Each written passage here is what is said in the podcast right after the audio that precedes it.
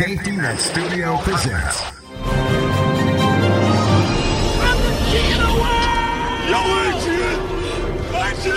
Talking movies with Bryan Lataki. And here we go. Here's Bryan Lataki. You can do it!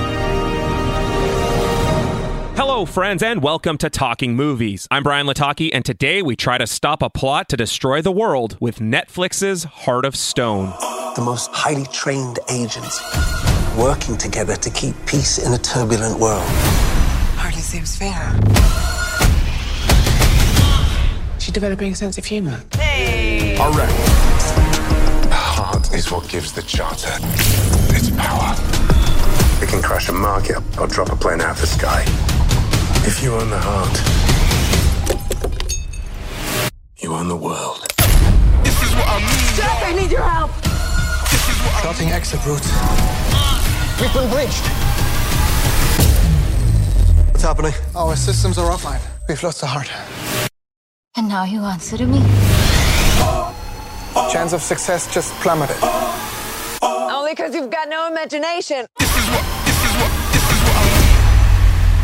An intelligence operative for a shadowy global peacekeeping agency races to stop a hacker from stealing its most valuable and dangerous weapon. Written by the team of Greg Rucka and Allison Schroeder and directed by Tom Harper, Heart of Stone stars Gal Gadot as Rachel Stone, Jamie Dornan as Parker, Alia Bhatt as Keya, Jing Lusi as Yang, and features Paul Ready, Enzo Cilenti, Joe Riesig, Luca Fiamenghi, Matthias Schweighofer, Thomas Arnold, Ruth Keeling, Archie Madekwe, and Sophie Okonedo. We are now starting to experience a lull in movie releases thanks to the ongoing strikes. Thankfully, Netflix is still pumping out new content with decent casts. In this outing, we get a Jason Bourne slash James Bond type adventure starring Wonder Woman herself and a pretty solid supporting cast. Story wise, it's nothing new. A secret government agency holds and uses a top secret super weapon that is eventually turned against them, and only one person can get it back. It's done very formulaically, and there is not a single part of this movie that is anything new. You've seen similar stunts, similar dialogue, similar action sequences, and similar CGI pieces. But hey, if it ain't broke. Acting wise, nobody really stands out in either way, which could be seen as a decent thing. Gal Gadot was believable enough as a secret agent, considering her real life background of being in the Israeli Defense Force. Plus, you add on her action training for projects like Wonder Woman, and you know she's not going to be the issue. The rest of the cast holds their own, which is a good thing, but at the same time, nobody steals the spotlight. Overall, Heart of Stone is a very average movie. Average storyline, average acting, and average effects. Two hours and two minutes of complete mediocrity. But where it starts to go off the rails is in its dialogue and in its set pieces. Frankly, the movie is just not written that well. The dialogue feels forced and ridiculous at times, and while the set pieces can look good occasionally, they also come across as all too unrealistic. It was so unbelievable at times that it was very difficult to immerse yourself in the film. I had no problems turning the movie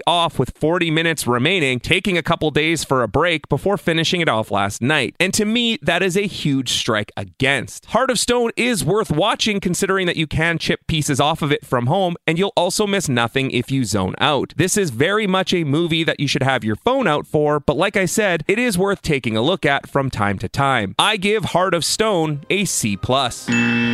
Summer is rapidly coming to an end, but there's no reason that you still shouldn't bring the heat. Nick and the team at Swish Barbershop at 844 St. Mary's Road are ready to line you up and make you look your best. Walk ins are welcome, or you can visit my barber by booking today at boybarbernick.com. I've just been handed an urgent news story. Cannonball! Let's get into movie news you can use, and let's start it off with the official Red Band trailer for The Expendables 4. On September 22nd, Time for music. we heard you This is gonna be fun. loud and clear. Please make Expendables 4 rated R. There better be violence and lots of it. I want all the blood and guts. Fuck it.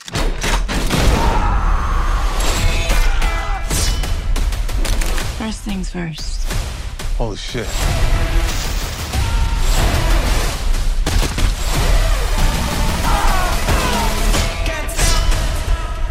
My mind is full of these brutal fantasies. Fantasies. That will now become a hellish reality. It's a great idea. Well, I ain't playing no more. Hold on! You almost fucking killed me! You're welcome! Now that's what I'm talking about. Good to be back.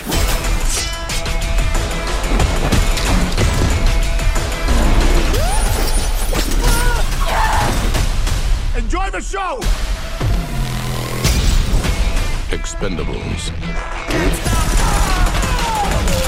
Definitely. Rated R.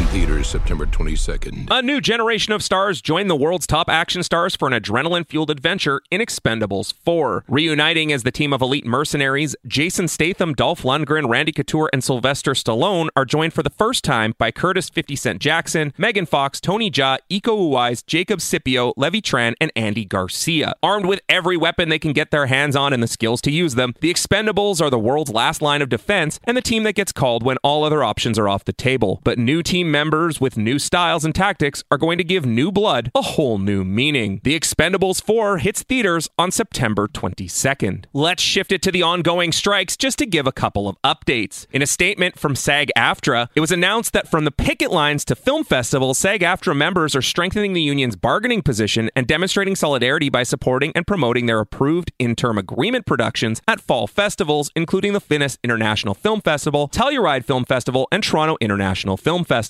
There are some stipulations to this agreement as they only impact producers that are not directly linked to studios tied to the Alliance of Motion Pictures and Television Producers. What all that means is because films like Michael Mann's Ferrari, David Fincher's The Killer, Bradley Cooper's Maestro, Sofia Coppola's Priscilla, Craig Gillespie's Dumb Money, Alexander Payne's The Holdovers, and Taika Waititi's Next Goal Wins, stars like Adam Driver, Michael Fassbender, Bradley Cooper, Paul Dano, and Paul Giamatti are all approved to promote their films despite the ongoing strikes. Some actors are unhappy with the decisions, including the likes of Viola Davis and Sarah Silverman, who appear in Cooper's Maestro, but this does land as big news in terms of giving an edge when it comes to award season. When it comes to the writers, the WGA met with Bob Iger, Donna Langley, Ted Sarandos, David Zaslav, and Carol Lombardini earlier this week, with the understanding that they were finally ready to make a deal. However, the negotiating committee said that they were instead met with a lecture about how good their single and only counter offer was. The WGA released a statement saying, quote, We explained all the ways in which their counters, limitations, and loopholes and omissions failed to sufficiently protect writers from the existential threats that caused us to strike in the first place. We told them that a strike has a price, and that price is an answer to all and not just some of the problems that they have created in the business. But this wasn't a meeting to make a deal. This was a meeting to get us to cave, which is why, not 20 minutes after we left the meeting, the AMPTP released its summary of their proposals. The WGA did go on to say that progress had been made during the meeting, but referred to the offer is the equivalent of giving with one hand and taking back with the other. Due to the continued strikes, it was officially announced this past week that Dune Part 2, which was slated to hit theaters this year, will now be released on March 15th of 2024. This caused a bit of a domino effect over at Legendary Entertainment and Warner Brothers, which means Godzilla X Kong The New Empire, which was set for March 15th release, will now move to April 12th of 2024, which then shifts The Lord of the Rings The War of the Rohirrim to December 13th of 2024. It's now also rumored that Aquaman and the Lost Kingdom and The Color Purple will be shifting their dates as well, but for now both films are still on track to release on December 20th for Aquaman and Color Purple on December 25th. In other upcoming projects, with Blue Beetle officially in theaters and doing well, Angel Manuel Soto has announced his next feature length project will be called Wrecking Crew, starring Dave Bautista and Jason Momoa. Soto will be directing from a script by Warrior writer Jonathan Tropper, with MGM being the head studio. Despite being billed as a buddy comedy, further details about Wrecking Crew remain a mystery. Shifting to the small screen, well, at Gamescom, a trailer was released for Netflix's upcoming Zack Snyder project titled Rebel Moon. Do you know the story of the Princess Issa?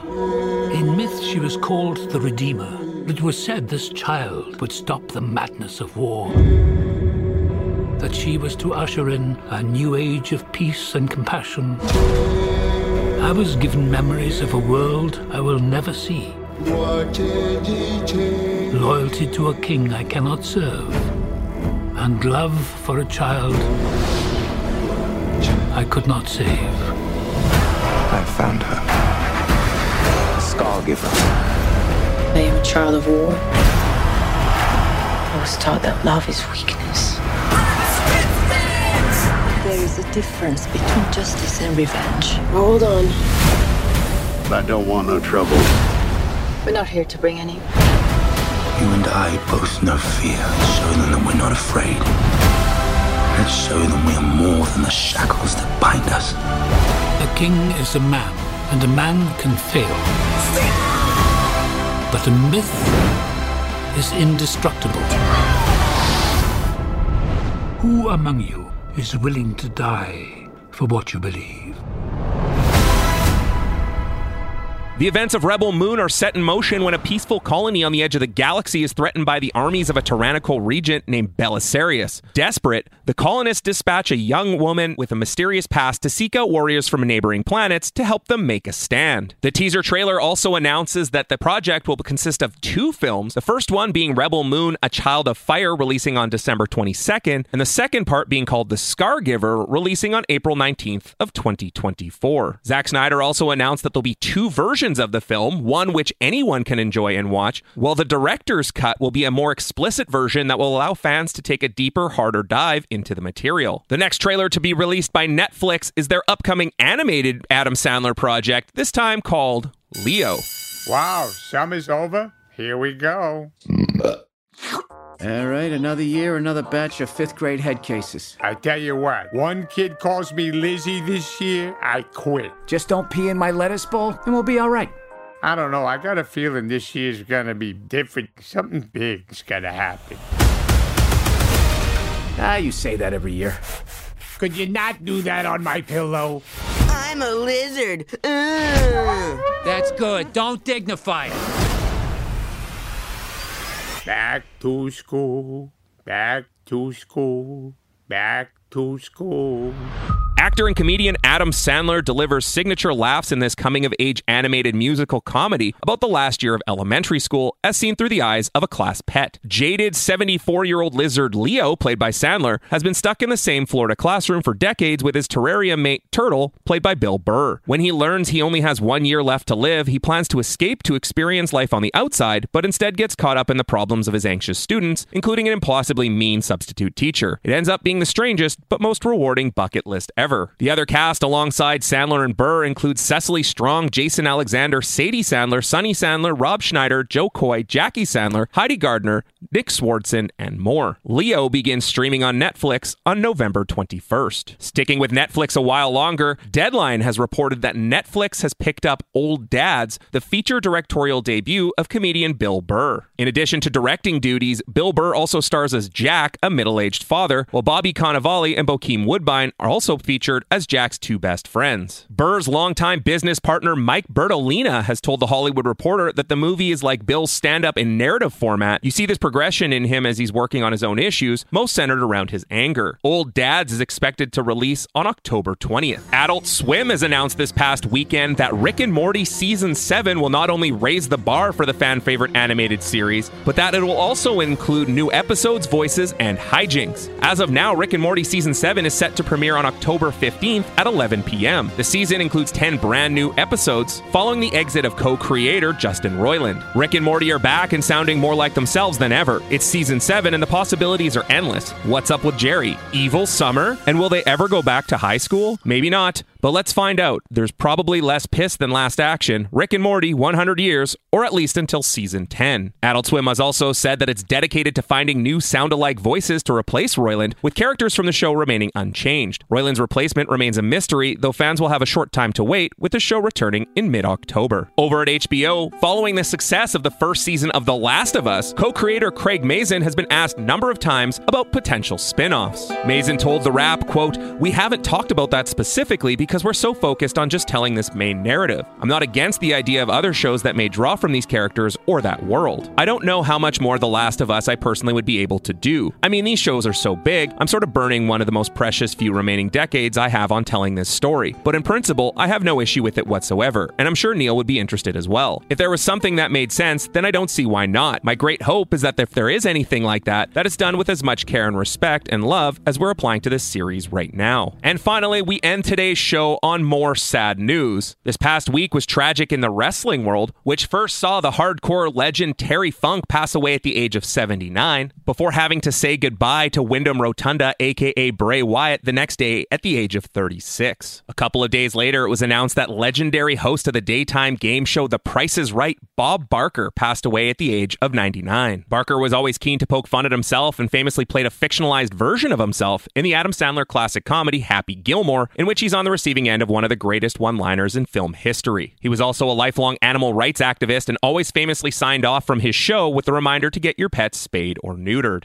It was then announced that Arlene Sorkin, best known for her role in Batman the Animated Series as Harley Quinn, passed away at the age of 67. Sorkin is widely considered the definitive take on the part of Harley Quinn, considering she was also the model for the character's creators, Paul Dini and Bruce Timm. That's it for this episode of Talking Movies. Follow me on social media at Talking Movies PC and download full length episodes on all of your favorite podcast platforms. And as always, you want to know how great men get power? It's not because they earn it or because they deserve it, it's because when the moment comes, they take it.